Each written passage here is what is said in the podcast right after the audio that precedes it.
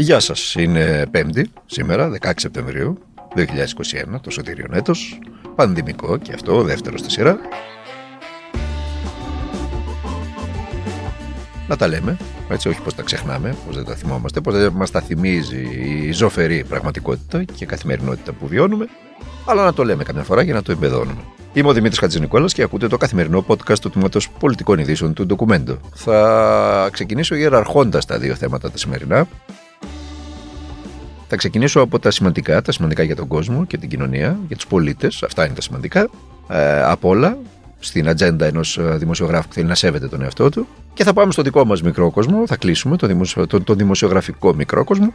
Ε, για να, γιατί και η δημοσιογραφία έτσι κι αλλιώς είναι μέρος της κοινωνίας και καταπιάνεται και με πολύ σοβαρά θέματα που απασχολούν τον κόσμο ή τουλάχιστον πρέπει να καταπιάνεται. Πάμε λοιπόν στα, στα, στα, στα στο, στο μείζον.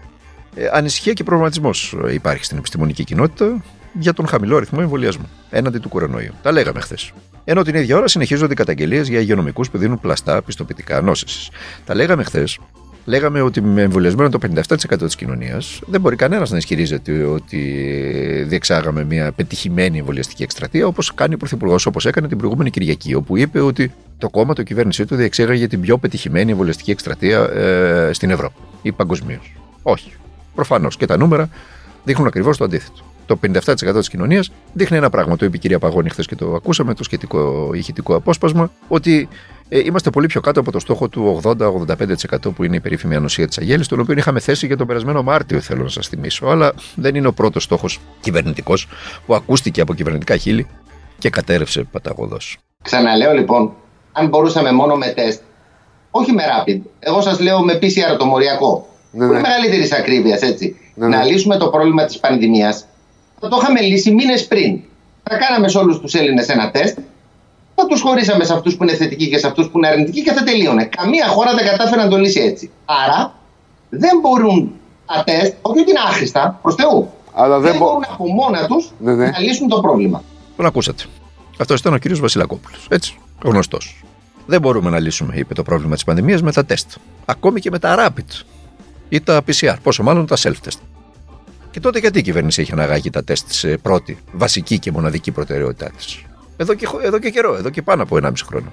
Γιατί, για ποιο λόγο; Είναι δυνατόν μετά από 1,5 χρόνο ένα μέλος της Επιτροπής να λέει ότι δεν μπορεί να λυθεί το πρόβλημα της πανδημίας με τα τεστ; Αυτό δεν λέγαμε τόσο καιρό. Γιατί δεν λαμβάνει μέτρα, για παράδειγμα, στα σχολεία; Γιατί άνοιξε τα σχολεία με μοναδικό όπλο τα self-test; Δεν μας εξηγεί ο κ. Βασιλακόπουλος γιατί. Εμείς αυτό δεν λέγαμε, όσοι τέλος πάντων αντιδρούσαμε με τις ε, κυβερνητικές δράσεις στο συγκεκριμένο θέμα. Ότι ανοίξαμε τα σχολεία χωρίς να τηρούμε αποστάσεις, χωρίς να πάρουμε εξοπλισμό, θρανία για παράδειγμα, που επιτρέπουν τα παιδιά να κάθονται σε απόσταση 2 μέτρων και να μην κάθονται πιο κοντά δίπλα-δίπλα όπως είναι στα σχολεία σήμερα τα παιδιά μας. Ε, ανοίξαμε τα σχολεία χωρίς να βάλουμε ειδικά μηχανήματα να τοποθετήσουμε στις τάξεις καθαρισμού του αέρα. Εμείς δεν τα λέγαμε αυτά. Δεν τα λέγαμε. Και η κυβέρνηση απαντούσε ότι με τα self-test μπορούμε να ελέγξουμε την πανδημία. Και αυτό δεν κάνει σήμερα. Δεν υποχρεώνει τα παιδιά που του δημοτικού να κάνουν δύο self-test την εβδομάδα αναξιόπιστα self-test. Και τώρα έρχεται ο κ. Βασιλακόπουλος και μας λέει ότι δεν μπορούμε να λύσουμε το πρόβλημα της πανδημίας ούτε με τα rapid ούτε με τα PCR. Σύμφωνα πάντως, για, για να λέμε τώρα ε, ε, τα πάντα, να μην κρύβουμε τίποτα, σύμφωνα με τους ε, Financial Times και το πρακτορείο Reuters, η Pfizer παρουσίασε μια μελέτη του ιατρικού κέντρου της Νότιας Καλιφόρνιας που δείχνει ότι η αποτελεσματικότητα του εμβολίου της τίνει να εξασθενήσει όσο περνάει ο καιρός. Φυσιολογικό, το έχουμε πει 100.000 φορές. Ε, άσχετο με την παραλλαγή του ιού και όχι ως συνέπεια του τελέχου Δέλτα.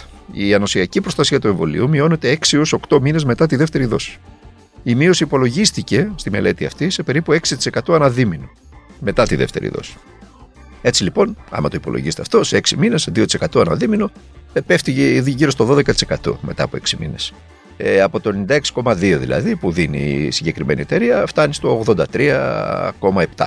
Τέσσερις μήνες μετά τη δεύτερη δόση.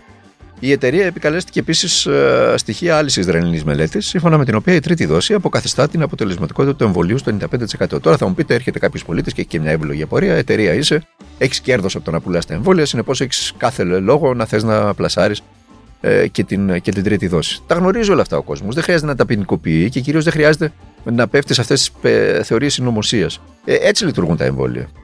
Ακόμα και το εμβόλιο της γρήπης, για παράδειγμα, το κάνουμε κάθε χρόνο. Γιατί το κάνουμε κάθε χρόνο; Γι' αυτό ακριβώς το λόγο το κάνουμε. Λοιπόν, Πάμε τώρα και στο θέμα του μικρόκοσμου μας του, του δημοσιογραφικού. Α ακούσουμε το σχετικό απόσπασμα. Αλλά το ντοκουμέντο πρέπει να αλλάξει πρέπει να αλλάξει τρόπο συμπεριφοράς. Γιατί εγώ ναι. πλέον δεν το κατατάσσω δεν στα, στα δημοσιογραφικά είναι... όργανα. Όχι, δεν αφήστε, αφήστε να μιλήσετε δεν, την άποψη. Δεν έχω τίποτα άλλο. Αφήστε, αφήστε. Αλλά Πού δεν, το θεωρώ, κύριε, δεν, θεωρώ, δεν θεωρώ καθαρή δημοσιογραφία αυτό ναι. που γίνεται. Πού το κατατάσσετε, πού θα το κατατάσσετε δηλαδή; Δεν θέλω να μπούμε Δικαίωμά σας Το site του κυρίου Φουρτιώτη που πήρε διαφήμιση από τη λίστα Πέτσα ήταν κανονικά δημοσιογραφικό. δημοσιογραφία που αναδείξαμε στα πρωτοσέλιδα. Δεν άκουσα και τους δυο, αλλά αυτό που λέτε για το Φουρτιώτη mm-hmm. τώρα. Όχι, όχι. Πείτε μου ένα θέμα που αναδείξαμε στο πρωτοσέλιδό μα και κατά τη γνώμη σας δεν είναι καθαρή δημοσιογραφία. Ένα θέμα. Είναι μια συζήτηση που θα μας φάει πολύ. Όχι, ένα θέμα. Δεν μπορείτε να μου πείτε ένα Εγώ, τίτλο. Εδώ είμαι. Όταν θα δω να κάνετε τη δουλειά θα... όπως είναι στα κριτήρια ρωτάω, να μου πείτε ένα θέμα. Μου, εδώ είμαι. Ένα πρωτοσέλιδό μα πείτε που δεν σας άρεσε τόσο πολύ για να κάνουμε και την αυτοκριτική μας. Μήπως διορθωθούμε. Πείτε μου ένα θέμα. Δεν είναι Ήταν η αποκαλύψη μας για την Οβάρτης; Ήταν η αποκαλύψη μα για το πόθεν έσχες του Πρωθυπουργού; Με χαρτιά από το γαλλικό δεν γεμί; Είναι, δεν είναι από τη γαλλική θέμα. εφορία; Δεν είναι εκεί το θέμα. Αλλά θέλω να σας πω ότι. Ήταν, έχετε, ήταν στο παρελθόν οι αποκαλύψει για τη λίστα Λαγκάρτ που ήταν κρυμμένη στα, στα συρτάρια. Κοιτάξτε, εγώ. Γιατί έχω, δεν μου λέτε ένα, ένα πρωτοσέλιδο; Είναι βαριά η κατηγορία σας. Δεν είναι κατηγορία. Μετά από 30 χρόνια κατηγορήσατε και εμένα ότι δεν κάνω δημοσιογραφία, κάνω κάτι όχι, άλλο. Όχι, όχι. Σας λέω ότι έχετε βγει από την οδό της ανοιχτής ναι. δημοσιογραφίας. Δηλαδή, ποια εγώ είναι η ανοιχτή δημοσιογραφία; Έχω δουλέψει. Είναι ανοιχτή η δημοσιογραφία, βγάλει... κύριε συνάδελφε; η πιο βγάλει... σκληρή ερώτηση στον Πρωθυπουργό μας την Κυριακή να ήταν ποια νομίζετε ότι είναι η πιο κακή σας στιγμή τα δύο χρόνια που κυβερνάτε; Αυτό είναι δημοσιογραφία. Είναι δημοσιογραφία να λέει ο συνάδελφος ότι ήρθε στην πόλη μας ο Μητσοτάκης και έφερε τον ήλιο το λαμπρό. Αυτό είναι δημοσιογραφία. Ε, σας βεβαιώ ότι το ντοκουμέντο δεν θα το κάνει αυτό. Ναι. Και δεν θα το κάνει ούτε για τον κύριο Τσίπρα. Σας βεβαιώ και γι' αυτό. δεν θα Όσο είμαι τουλάχιστον εγώ εκεί. Στη θέση σας δεν θα πήγαινα στη Θεσσαλονίκη. Το καταλάβατε ενδεχομένως, ήταν επί σειρά ετών δημοσιογράφος και νυν βουλευτής της Νέας Δημοκρατίας, ο κύριος Μπάμπης Παπαδημητρίου, δημοσιογράφος του ΣΚΑΙ. Τι είπε, είπε ότι στη θέση σας δεν θα πήγαινα στη ΔΕΘ. Στη θέση του ντοκουμέντου. Δεν θα, δεν θα έστελνε δηλαδή, αν ήταν εκείνος. Στη θέση μας δεν θα έστελνε τον συνάδελφο στην uh, συνέντευξη του Πρωθυπουργού στη ΔΕΘ, ο οποίος πήγε με έξοδο φυσικά τη εφημερίδα, έτσι. Και κάθισε στο, στα ορεινά εκεί, εκεί το μάλλον, κάθισε στα ορεινά της αίθουσας Ιωάννης Βελίδης, του συνεδριακού κέντρου. Και φυσικά δεν του δόθηκε ερώτηση για μία ακόμα χρονιά, νομίζω είναι η τρίτη στη σειρά χρονιά που ο κ. Μητσοτάκης δεν δίνει ερώτηση στο ντοκουμέντο. Μάλιστα, φέτος δεν έδωσε ερώτηση και σε άλλες εφημερίδες, όπως για παράδειγμα η Δημοκρατία, που δεν είναι στο χώρο για παράδειγμα της της αριστεράς. Είναι στο χώρο της της δεξιάς, αλλά ασκεί μια αντιπολίτευση στον Κυριακό Μητσοτάκη. Είναι αλλεργικός ο Πρωθυπουργός στην, στη δημοσιογραφική κριτική. Ε, αλλά αυτό θέλουν. Καλά το είπε ο κ. Παπαδημητρίου. Αυτό θέλουν, να μην ξαναπάμε. Να μην μας ξαναβρούν μπροστά τους, να ξεμπερδεύουν μια και καλή. Δύο χρόνια τώρα, από τότε που βγήκε η Νέα Δημοκρατία στην κυβέρνηση, δύο ολόκληρα χρόνια, έχουν χρησιμοποιήσει κάθε θεμητό και αθέμητο μέσο για να τελειώσουν με το ντοκουμέντο. Με συνεχείς αγωγές, με απειλές, με κόψιμο από την ιδιωτική διαφημιστική αγορά, με αποκλεισμό από τις καμπάνιες, τις δημόσιες καμπάνιες, τις κρατικές καμπάνιες, ακόμα και για θέματα δημόσιας υγείας, παρακαλώ, όπως είναι η πανδημία, με κυνήγι στο περίπτερο και τη διανομή της εφημερίδας, με αποκλεισμό των δημοσιογράφων του και απολύσεις από ραδιόφωνα ή τηλεοράσεις που ενδεχομένως δούλευαν στο παρελθόν, με μια τερατώδη εκστρατεία κατασυκοφάντησης της δουλειάς μας κάτω από τη μύτη των δημοσιογραφικών ενώσεων που κάνουν ότι δεν καταλαβαίνουν ότι είναι απλά Τετάρτη, Πέμπτη, συγγνώμη, Πέμπτη είναι σήμερα και με ένα πέπλο απόλυτης και γι' αυτό ένοχης σιωπής. Να αλλάξετε συμπεριφορά, δεν είναι δημοσιογραφική, μας είπε ο επί σειρά ετών δημοσιογράφος στο Sky. Να ρωτάμε δηλαδή, συγγνώμη τον Πρωθυπουργό, ποια ήταν η πιο δύσκολη στιγμή στη θητεία του.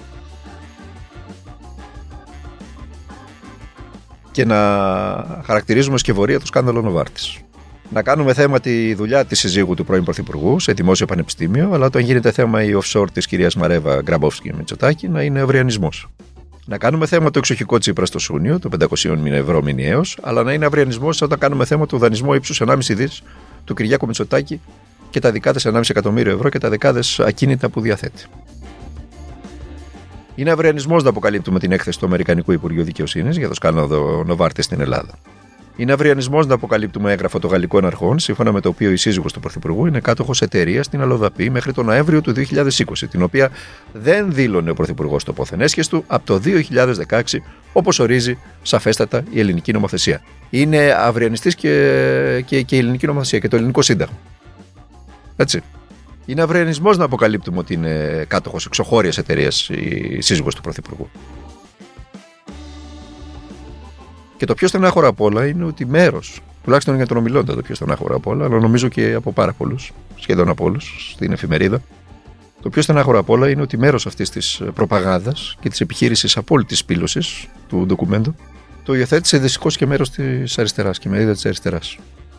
Δεν ζήτησε κανένας να στηριχτεί το, το ντοκουμέντο. Τη δημοσιογραφία στηρίζουμε. Το δικαίωμα των δημοσιογράφων να κάνουν ακόμα και λάθος. Αλλά να ασκούν σκληρή, σκληρή, σκληρότατη κριτική στην κάθε εξουσία. Στην εκάστοτε εξουσία. Μόνοι μας μοιράμε σε αυτή τη μάχη. Να είστε βέβαιοι γι' αυτό. Εμείς και ο κόσμος. Εμείς και εσείς. Μην έχετε αυταπάτες. Ο δημοσιογράφος που κάνει τη δουλειά του, εγώ τουλάχιστον αυτό έμαθα μετά από 30 χρόνια, έχει παντού εχθρούς. Παντού εχθρούς. Δεν έχει φίλους σε καμιά εξουσία. Αλλιώς δεν κάνει καλά τη δουλειά του. Φίλο έχει μόνο τον απλό κόσμο. Και ειδικά τους πιο αδύναμους. Γιατί ο δημοσιογράφος δεν είναι εδώ για να προστατεύει τους ισχυρούς. Οι ισχυροί, δόξα τω Θεώ για αυτούς, δεν έχουν ανάγκη την προστασία του δημοσιογράφου. Έχουν την προστασία των χρημάτων τους και της ισχύς τους. Την προστασία έχουν ανάγκη οι πιο αδύναμοι, τα πιο αδύναμα στρώματα της κοινωνίας. Και εκεί ένας ένας από τους θεσμούς, ναι, από τους θεσμούς που μπορεί να προστατεύσει επαρκώς και σωστά και μπορεί να σταθεί απέναντι ή φρένο στην κάθε εξουσία είναι η δημοσιογραφία, είναι ο δημοσιογραφικός έλεγχος. Όταν γίνεται όπως πρέπει. Είναι η αποκαλυπτική δημοσιογραφία, η ερευνητική δημοσιογραφία που την έχουμε ξεχάσει εδώ στη χώρα. Δεν νομίζω ότι χρειάζεται να πούμε κάτι παραπάνω. Νομίζω ότι καταλαβαίνετε πάρα πολύ καλά τι, τι θέλω να πω. Γι' αυτό θα κλείσουμε εδώ. Θα ανανεώσουμε το ραντεβού μας για αύριο, Παρασκευή, το τελευταίο podcast του Τμήματος Πολιτικών Ενδύσεων του Ντοκουμέντο. Μέχρι τότε να περνάτε και να είστε καλά, να προσέχετε τον εαυτό σας, να προσέχετε και τους ε, οικείους σας, γιατί τίποτα δεν μας χαρίζεται σε αυτή τη ζωή και όλα θέλουν αγώνα.